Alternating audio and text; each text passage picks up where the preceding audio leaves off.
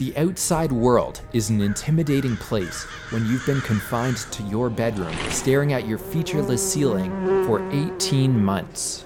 The most mundane of experiences that everyone is familiar with are overwhelming to you. Things like driving a car, enduring landscape season, or being hunted by a pack of rabid coyotes. Good boy. But none of these are as frightening as the subject of this episode, talking to women. I'm Jason Herterich. Last week, we looked at my backstory.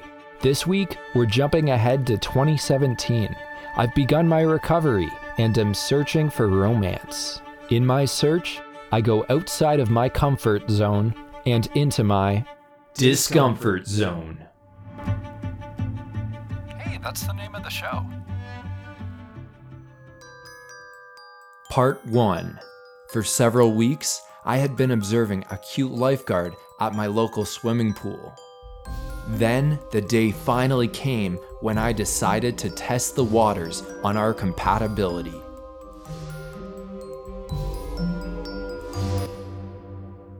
I recorded the first half of this show earlier this year, and my voice has changed a lot since then. This is definitely still me though. Alright, enjoy. There was a cute lifeguard at the pool that I've been going to, and after 40 minutes of being in the pool, I was pretty cold, pretty tired, got about 5 hours of sleep last night, but I was like, no Jason, you're doing this. I don't care. This might go terribly, but you're doing it. So I walk up to her and I say, hey, can I tell you a secret? And she says, what's that? I say, I used to be addicted to soap, but now I'm clean.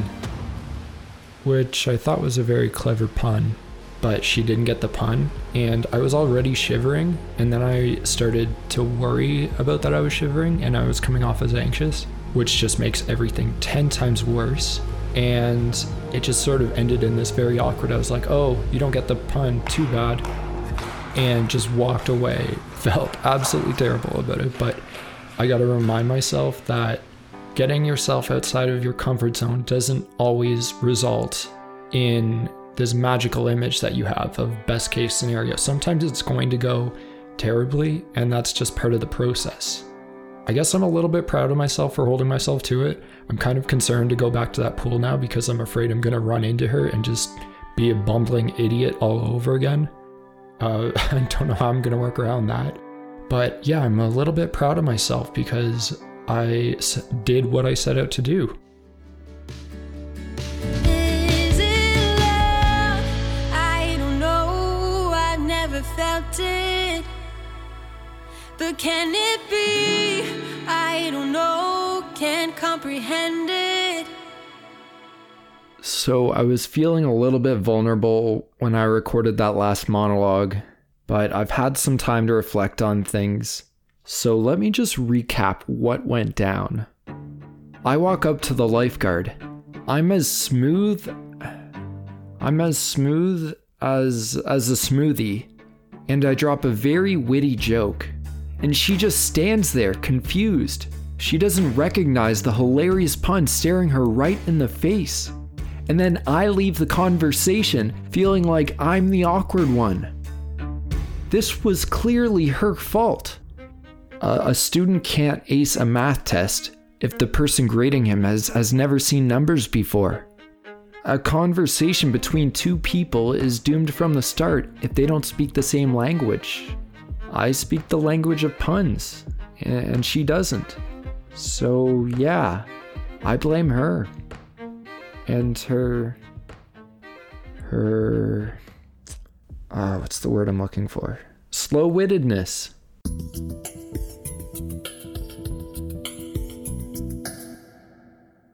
After sleeping on it for a few more days, I had a change of heart.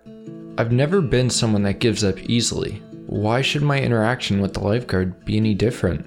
I clearly needed some mentoring, and I knew just the person to ask.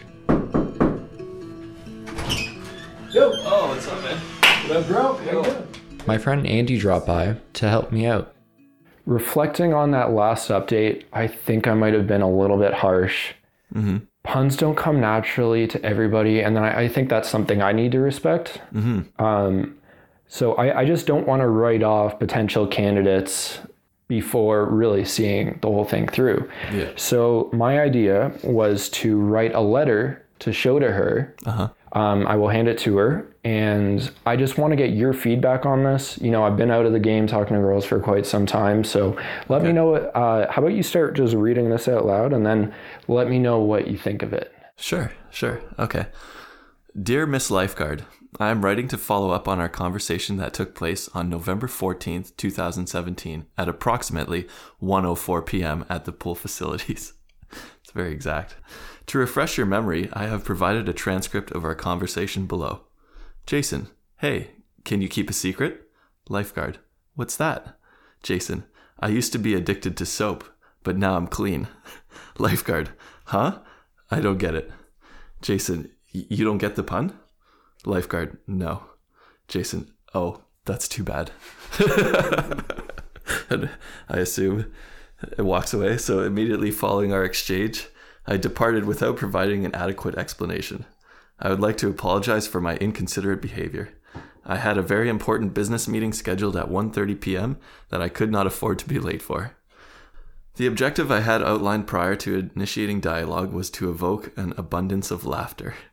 Upon reflection, it is evident that the intended goal was not accomplished. However, after conducting further analysis, I am confident that this objective can still be achieved. I have provided a detailed breakdown of the aforementioned pun below. Oh God. Line 1, can you keep a secret? Analysis. The purpose of this question was to gather the attention of the subject. In ordinary social settings, the subject would anticipate sensitive material to follow. Line 2, I used to be addicted to soap. Analysis. Although addiction in itself is not intrinsically humorous, the thought that someone could be addicted to soap is rather comical. The stage has been set for the climax of the joke, commonly referred to as the punchline. This is very good. Good stuff so far? Yeah, good stuff. I like it. Line 3, but now I'm clean. Analysis. The phrase pertains to the two independent meanings. Clean, which is an adjective, meaning no longer dependent upon addictive substances. And number 2, free from foreign or extraneous matter. The significance of the sentence changes dramatically depending on which method is intended. Definition number 1. I implied that I'm no longer dependent upon soap, the substance I was formerly addicted to. Definition 2. I indicated that I am free of foreign or extraneous matter. Soap is a common substance used for washing and cleansing purposes. Being dependent upon soap would, in all likelihood, result in this outcome. That's very true. You would be clean, so to speak. The pun is typically considered humorous because both meanings of the word clean are true at the same time. I hope that this clears up any misunderstandings. If you have any further questions, please do not hesitate to contact me. Warmest regards, Jason Herterich. So, what do you think? Again, very detailed. It seems almost like, God,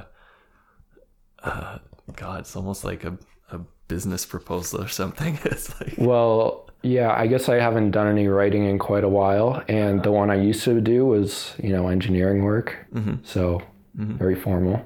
Yeah. So do you think I should give her the letter? Yeah, I guess you could give her the letter.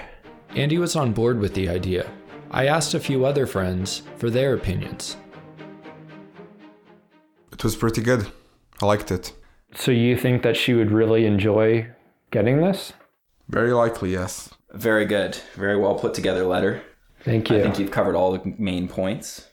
And I think you've definitely defined the joke as it should be. I think it's good. I think I would add an example of another pun.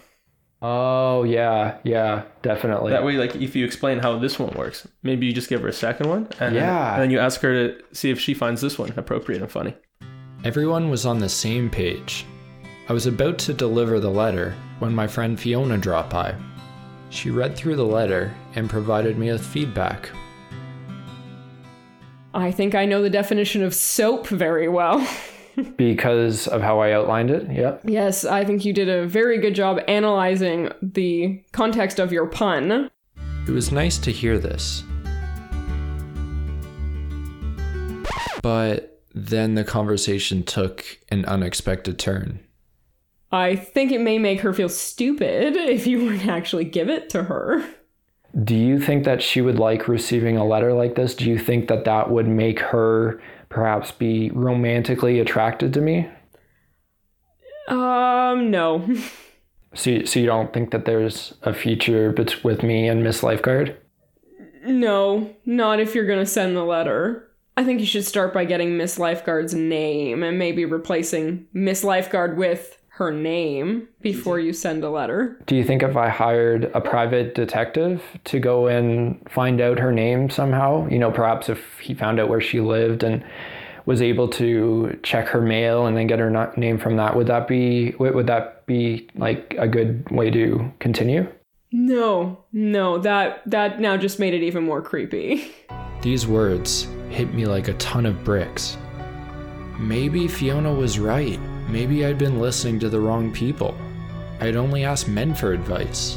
Men who, like me, knew absolutely nothing about girls.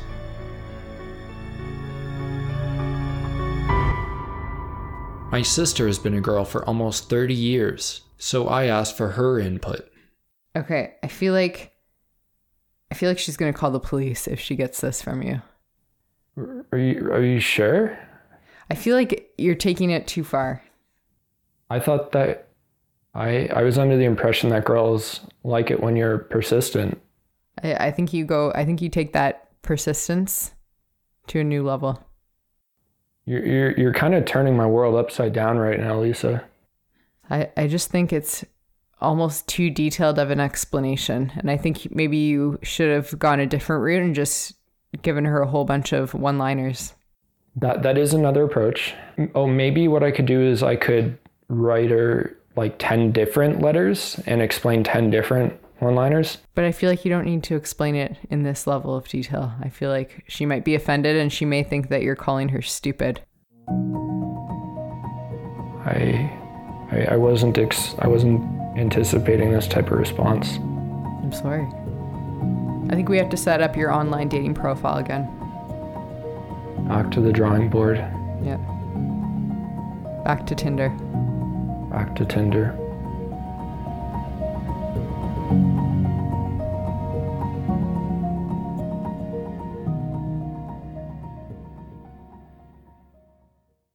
Thank you for your advice today, Blaine. This was lovely having you on.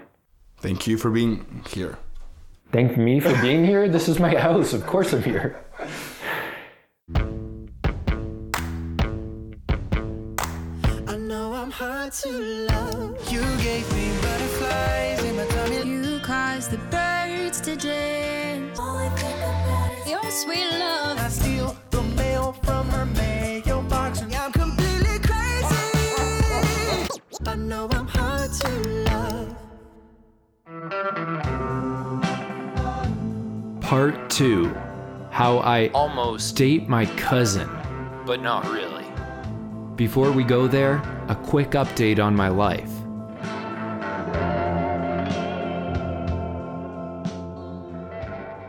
I'm recording this on June 17th, 2018. Just over a year ago, my health was at its worst. I was in excruciating pain every day. I was so weak that just simply getting out of bed would leave me out of breath. My mom and dad began spoon-feeding me when I became unable to do so myself. I couldn't sit, couldn't chew solid foods, I couldn't talk louder than a whisper. I was confined to the top floor of my parents' house. This energetic, poetic person that I used to be was no more. It's a fading memory. Hey, that rhymes. This energetic, poetic person that I used to be is no more. It's a fading memory. I should be a rapper. Life was really, really shitty, to put it lightly. Then, around this time last year, things began to turn around. I got a new medical team. We made some adjustments to my medication. I gradually introduced exercise. One week, I would walk back and forth in my upstairs hallway 100 times per day. The next week, 110 times per day. A month later, I went for my first walk outdoors in over 2 years. 4 months after that, I'm going on 30-minute walks around the neighborhood, and I'm walking in a local swimming pool 3 times per week. On one of those occasions, I tried to strike up a conversation with a lifeguard, which you guys heard how that went. Since then, things have only gotten better. I've added Tai Chi and swimming to my routine. I can tolerate sitting for brief periods. I've started driving, cooking, and gaining back my independence. I still battle with chronic pain, fatigue, and insomnia on a daily basis, but it's much more manageable now. With all of these changes, I decided that it was time to throw myself headfirst into the online dating world. I downloaded 4 different dating apps, sent out hundreds of messages, got a bunch of phone numbers, set up some coffee dates, and got stood up. A lot. Alright, I bailed on 1 or 2 as well, but I had a legitimate excuse. I was watching Rick and Morty.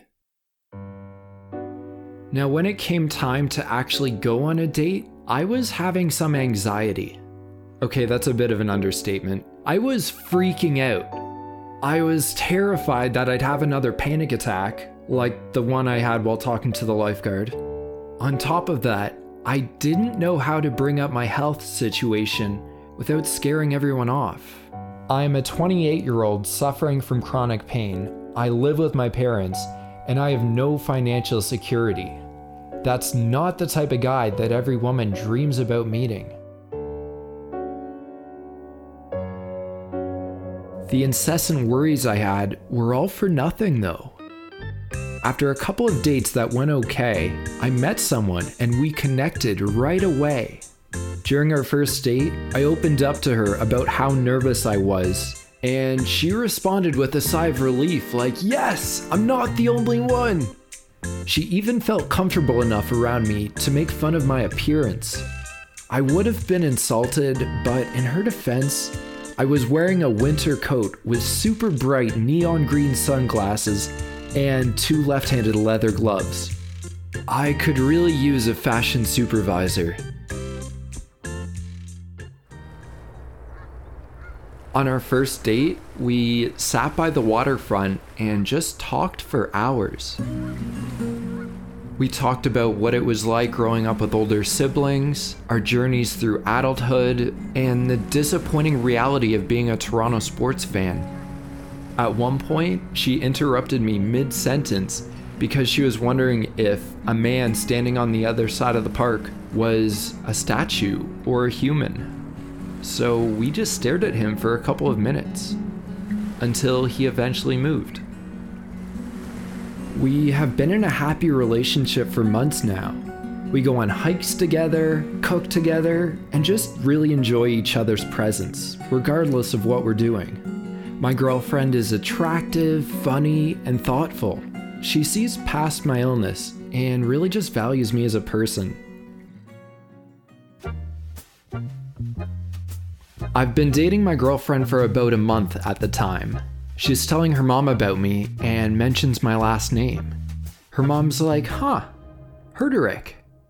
How did her mom recognize my last name, you ask? Well, you are not going to believe the answer to that question. Our moms were really close friends back in the 70s. What? Okay, that's pretty cool. But how did they become friends? Well, what comes next is going to blow your mind. Before my mom met my dad, she nearly got married to my girlfriend's uncle.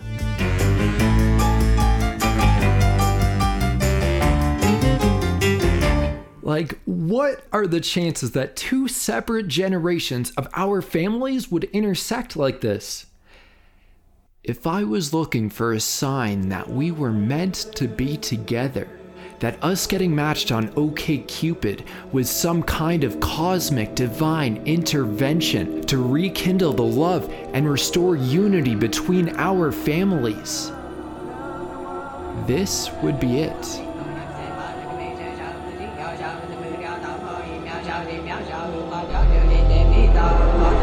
But I'm not superstitious. And it turns out that she was a psychopath. She stalked me and took locks of my hair while I was asleep, so I dumped her. Just kidding. Back to my relationship. Everything seemed like it was going great up until this past Wednesday. We were out for a walk after dinner and she broke up with me. She said that we're at different stages of our life and she wants to start a family soon and wants to be with someone that can provide her with financial stability. My situation has too much uncertainty. When she broke up with me, which was 5 days ago, I was feeling a lot of different emotions.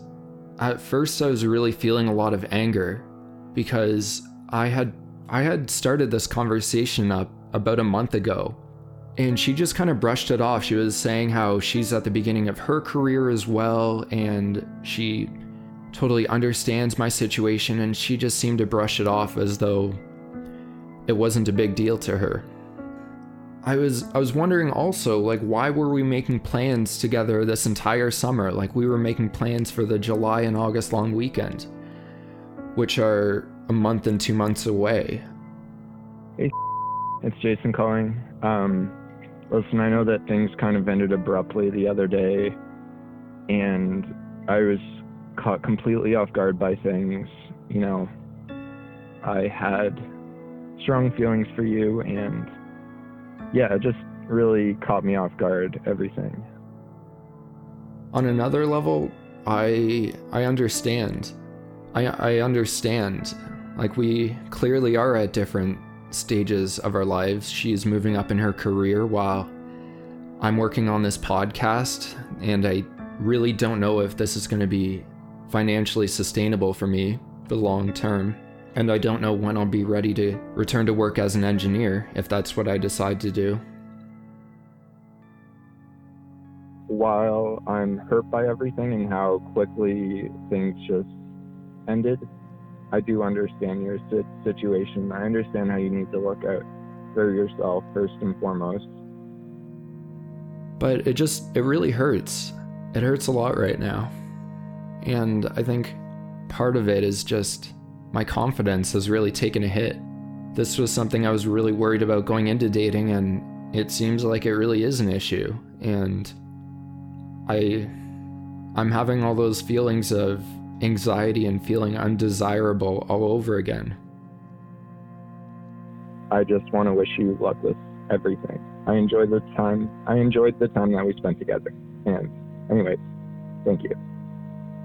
Take care. Bye. So right now I'm really feeling some post-breakup blues, which I know are totally natural. I want to take a look at some of the positives that I can take away from this. As I mentioned, a year ago, I was bedridden. If you had told me a year ago that I would have been physically well enough to date, I would not have believed you. It didn't seem possible. I couldn't have even imagined it. And another positive, just being in a relationship again was a learning experience. I rediscovered how being with a partner can make me feel more complete, like more whole. Now, while we had a great relationship, there was always this lingering question in my mind. Did I like her because we had a strong connection, or because someone was there for me for the first time in 4 years? Now I've got a chance to answer that question. I have not wasted any time. The day after she broke up with me, I just went and downloaded the same dating apps I'd used before. This time around, I'm going to try to start a conversation on what we're both looking for earlier on. Not the first or second date, but maybe around the fourth or the fifth. I don't know if these dating apps are the solution I need. Maybe I'll meet the woman of my dreams the old-fashioned way. Perhaps I've already met her and she's waiting for me to make the next move. The truth is that I'll never find out if I don't put myself out there.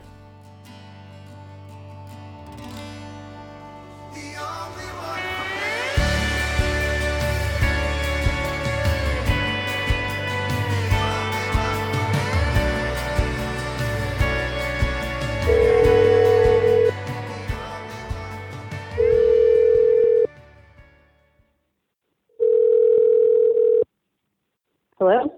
Hey, how's it going? Hey, good. How are you? To be honest, I'm a little bit frustrated. Why? What's going on? Well, I went by the pool a couple of times this week, but she wasn't there. Who wasn't there? The lifeguard. Which lifeguard? You know, Miss Lifeguard? This again? What? Jason, I don't think you should specifically go to the pool just looking for this lifeguard. I feel like it's a little creepy that you're doing that. She probably doesn't work there anymore. She doesn't work there anymore. I'm so stupid. If she doesn't work there anymore, then that would mean that the only way I could track her down, Jason, is if I go to the pool and talk to the manager. They would still have her employment records. Jason, you are not doing Lisa, that. Lisa, but what if she's been thinking about... No girl is actually going to talk to you if you literally stalk Lisa, her. Lisa, the pool actually closes down in about 20 minutes, so I gotta run. Jason, thank you, Lisa. Do not go to the pool. Jason! No matter what, my heart is yours, I'm never giving up.